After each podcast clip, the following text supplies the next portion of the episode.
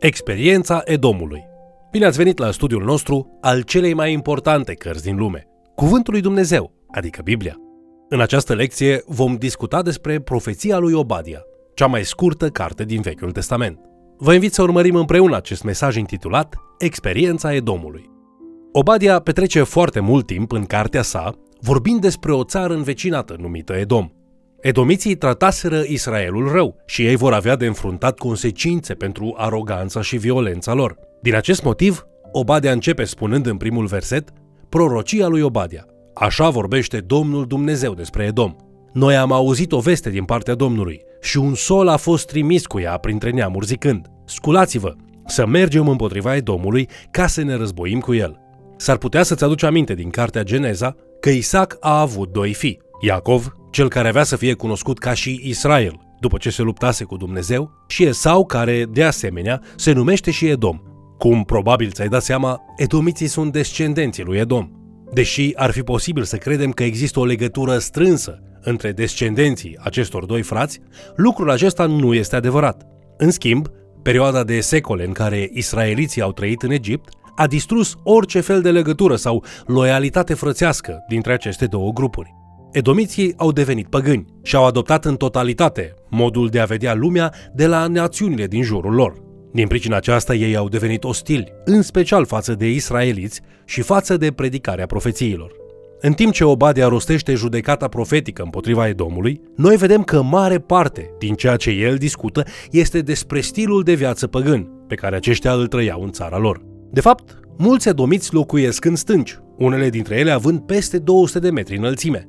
Sunt renumiți datorită ambuscadelor create pentru ca mai apoi să dispară pe stâncile care nu puteau fi atinse. Ei erau maestri în folosirea scărilor din frânghii și credeau că nu vor fi cuceriți niciodată, pentru că nimeni nu îi putea prinde. Așa că nu este surprinzător ca, în versetele 2 la 4, Domnul să declare prin Obadia. Iată, te voi face mic printre neamuri, vei fi cel mai disprețuit, căci mândria inimii tale te-a dus în rătăcire pe tine, care locuiești în crăpăturile stâncilor și domnești în înălțime. De aceea tu zici în tine însuți, cine mă va arunca la pământ? Dar, chiar dacă ai locui tot atât de sus ca vulturul, chiar dacă ți-ai așezat cuibul între stele, tot te voi arunca jos și de acolo, zice Domnul.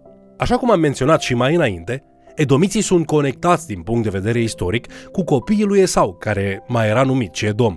Așadar, în versetul 6 se face referire la ei prin numele Esau și acest verset spune Vai, ce scormonit este Esau! Cum i s-au descoperit comorile? Edom este un fel de poreclă pentru Esau și există trei explicații bune pentru care lui s-a dat acest nume. Cuvântul Edom înseamnă culoarea roșu în ebraică.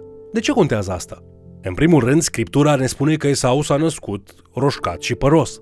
Tema continuă mai târziu, când el își vinde dreptul de întâi născut pentru un bol de ciorbă roșie.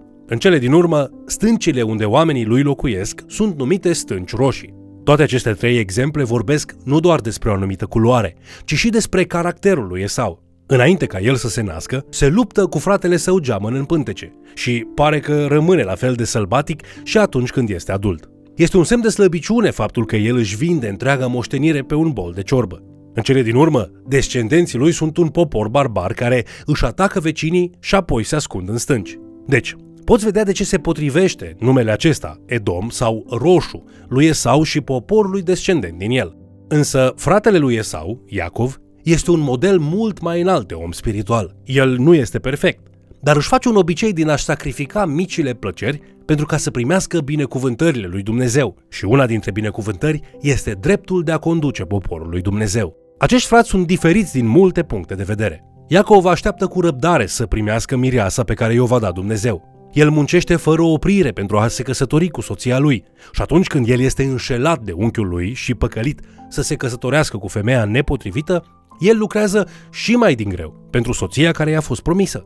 Esau, pe de altă parte, se căsătorește neînțelept și împotriva dorințelor tatălui său. Esau, în mod constant, se grăbește să acționeze, în timp ce Iacov constant cere sfatul mamei lui înainte de a decide să facă ceva.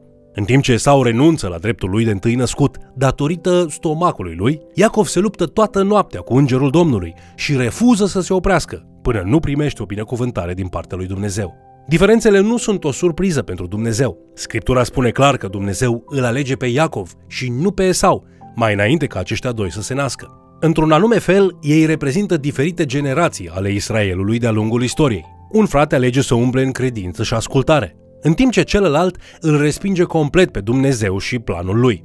Deși Obadia nu ne spune exact când scrie, noi avem câteva indicii care ne pot ajuta să ne dăm seama. Mulți cercetători cred că Obadia predică spre sfârșitul vieții regelui Zedechia, când orașul este ars din temelii de către babilonieni. Mulți dintre oamenii lui Iuda sunt fie măcelăriți sau luați în robie. În acest număr se includ și mulți descendenți ai refugiaților din regatul de nord, care fugiseră în Iuda atunci când Asiria a atacat regatul 100 de ani mai devreme. Doar o mică rămășiță formată din cei mai săraci este lăsată în urmă și mulți dintre ei fug în Egipt. În versetele 10 și 11, Obadia strigă, Din pricina silniciei făcute împotriva fratelui tău Iacov, vei fi acoperit de rușine și vei fi nimicit cu desăvârșire pentru totdeauna. Căci în ziua când stăteai în fața lui, în ziua când străinii îi luau averea, când străinii intrau pe porțile lui și aruncau sorțul asupra Ierusalimului, și tu erai atunci ca unul din ei. În timp ce edomiții săvârșesc multe păcate, există un păcat specific pe care Dumnezeu vrea să îl aducă în atenție prin intermediul acestui profet. Păcatul constă în faptul că ei au luat parte la ajutarea cuceririi Ierusalimului. Ei au lucrat alături de națiuni mai mari și puternice pentru a distruge Israelul și chiar pentru a-și bate joc de el, întocmai ca și acele națiuni. Din cauza aceasta, Obadia continuă plângerea lui în versetele 12 la 14. Nu trebuia să te uiți mulțumit la ziua fratelui tău, în ziua nenorocirii lui, nu trebuia să te bucuri de copiii lui Iuda, în ziua pieirilor și nu trebuia să vorbești cu semeție, în ziua strâmtorării. Nici nu trebuia să intri pe porțile poporului meu în ziua nenorocirii lui, nici nu trebuia să te bucuri de nenorocirea lui în ziua prăpădului lui și nu trebuia să pui mâna pe bogățiile lui în ziua prăpădului lui. Nu trebuia să stai la răspântii, ca să nimicești pe fugarii lui și nici nu trebuia să dai în mâna vrăjmașului pe cei ce scăpaseră din el în ziua necazului lui. Tocmai am citit o mulțime de nu trebuia, mai exact 8. Fiecare astfel de expresie este urmată de ceva ce edomiții le-au făcut israeliților. Ei au ajutat la distrugerea Ierusalimului și au râs când acesta a căzut. Ei chiar au pus soldați în mod strategic pentru a-i prinde pe evreii care fugeau. Apoi, fie i-au dat pe mâna babilonienilor, fie i-au omorât. Orice ar crede edomiții că au obținut, Obadea le-a dus la cunoștință faptul că Dumnezeu a văzut faptele lor și că va exista o răzbunare. Aceste câteva versete s-ar putea să te fi făcut să te întrebi pentru cine anume este scrisă cartea aceasta? Pentru edomiți sau pentru poporul lui Dumnezeu? Răspunsul este clar. Cartea Obadia este un mesaj de mângâiere și de avertizare scrisă pentru Iuda. În ea sunt scrise lucruri despre Edom și nu către Edom. Cuvântul profetic este scris acelora care nu l-ar putea găsi profitabil și între aceștia suntem incluși și noi care citim Obadia astăzi. Noi suntem mângâiați de promisiunea că Dumnezeu ne va salva și că lucrurile se vor îndrepta atunci când suntem răniți și suntem avertizați cu privire la consecințele care vin în urma îndepărtării de Dumnezeu și în urma trăirii unei vieți de păcat. În versetul 7, Obadia prezice identitatea acelora care vor aduce judecata lui Dumnezeu împotriva lui Edom, spunând – Prietenii tăi te-au înșelat și te-au stăpânit. Cei ce mâncau din pâinea ta ți-au întins curse. Această profeție este împlinită la cinci ani după căderea Ierusalimului. Aceleași armate babiloniene, alături de care au lucrat edomiții pentru a distruge Ierusalimul, trădează alianța și se întorc împotriva lui Edom. Însă, judecata nu se încheie aici. În anul 163 înainte de Hristos, liderii evrei îi cheamă pe Hasmonei să vină și să cucerească Edomul din nou. În cele din urmă, în anul 70 după Hristos, Titus, un împărat roman, atacă Ierusalimul și în același timp șterge Edomul de pe fața pământului. Până astăzi, tot ce mai rămâne din el sunt găurile goale de pe laturile stâncilor roșii. Proverbe, capitolul 13, cu versetul 15 spune Calea celor stricați este pietroasă. Galaten, capitolul 6, cu versetul 7, vorbește despre astfel de oameni perfizi, spunând Ce seamănă omul, aceea va și se cera. Apoi, în psalmul 1, cei evlavioși se bucură de toate binecuvântările spirituale, în timp ce cei nelegiuiți se confruntă cu o viață grea. Psalmul 1 cu versetul 6 spune Calea păcătoșilor duce la pieire. Există o diferență între consecințele pe care Iuda le îndură și extinția totală pe care o experimentează Edomul aflat sub blestemul lui Dumnezeu. Iuda este corectat, ceea ce duce la binecuvântare. Edom este judecat și lucrul acesta aduce ruină. În Geneza, capitolul 12, cu versetul 3, Dumnezeu îi promite lui Avram, voi binecuvânta pe cei ce te vor binecuvânta și voi blestema pe cei ce te vor blestema. Exact lucrul acesta îl vedem în Obadia. Edom este blestemat pentru că i-a persecutat pe fiii lui Avram, pe Isaac și Iacov. Deci, ce înseamnă lucrul acesta pentru noi astăzi? Fiecare dintre noi avem potențialul de a fi ca Iacov și să ne luptăm pentru binecuvântările lui Dumnezeu. Viața cuiva care este binecuvântat de Dumnezeu nu înseamnă că totul merge ca pe roate. Ea este plină de disciplină și corecție, dar duce la o viață plină de binecuvântare. De asemenea, avem potențialul de a fi ca Esau, pierzându-ne în propriile dorințe egoiste. Obadia predică despre cum arată sfârșitul drumului și ne învață că noi suntem capabili de a acționa ca oricare dintre cei doi frați. Întrebarea este, vrei să urmezi calea lui Esau sau pe cea a lui Iacov? Tentația poate fi dură. Pare că este mai ușor să ne dăm lucrurilor pe care vrem să le facem. Dar omul înțelept privește spre final și nu doar la dificultățile și încercările care se află pe cale. Obadea ne încurajează să ne uităm spre final, spre ziua Domnului. Începând cu versetul 15, Obadea ne avertizează pe toți că ziua Domnului este aproape pentru toate neamurile. Cum ai făcut, așa ți se va face. Faptele tale se vor întoarce asupra capului tău. Această zi are două feluri de final pentru oricine, chiar dacă ei sunt morți sau vii, mântuire sau judecată eternă.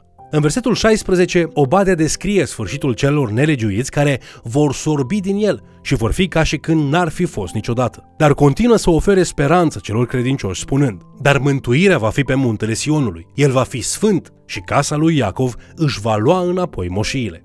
Lucrurile arată destul de rău pentru oamenii lui Iuda în zilele lui Obadia. Ei sunt zdrobiți, divizați și exilați. Înainte ca să-ți pară rău pentru ei, aduți aminte că, totuși, aceste încercări vor aduce binecuvântare. Pe domiții cei aroganți și aparent victorioși ar trebui să-i compătimim. Păcatul lor va aduce la distrugerea lor completă. Obadia declară în versetul 18, Casa lui Iacov va fi ca un foc și casa lui Iosif o flacără. Dar casa lui Esau va fi miriștea pe care o vor aprinde și o vor mistui și nu va mai rămâne niciunul din casa lui Esau, căci Domnul a vorbit. Această profeție este împlinită parțial atunci când babilonienii distrug Edomul. Împlinirea finală a mesajului pe care Dumnezeu ni-l dă prin profetul Obadia, totuși, nu va veni până când Israel nu se va întoarce la Dumnezeu. Ca și mulți alți profeți, predicțiile lui Obadia includ aspecte pe termen scurt, pe termen lung și aspecte finale. El își încheie cartea în versetul 21 prin centrarea pe împlinirea finală. Izbăvitorii se vor sui pe muntele Sionului ca să judece muntele lui Esau dar împărăția va fi a Domnului. Pe măsură ce încheiem, întreabă-te, îl reflect eu pe Iacov sau pe Esau? Sunt eu neevlavios, egoist și neinteresat de lucrurile lui Dumnezeu ca Esau? Sau sunt evlavios ca și Iacov? Sunt cineva care îmbrățișează disciplina lui Dumnezeu, știind că Domnul vrea să transforme inima și să binecuvinteze viața mea? Vă mulțumesc pentru că ați fost alături de noi studiind Cuvântul lui Dumnezeu. Fiecare dintre noi avem de ales. Vei urma calea ușoară care duce la judecată și distrugere sau calea îngustă care duce la transformare, binecuvântare și viață? Nu amâna această decizie, ci lasă ca aceste cuvinte pe care tocmai le-ai auzit să te îndrume spre a lua decizia corectă. Te invit să ne urmărești în continuare și, de ce nu, să mai chem cel puțin o persoană să ni se alăture.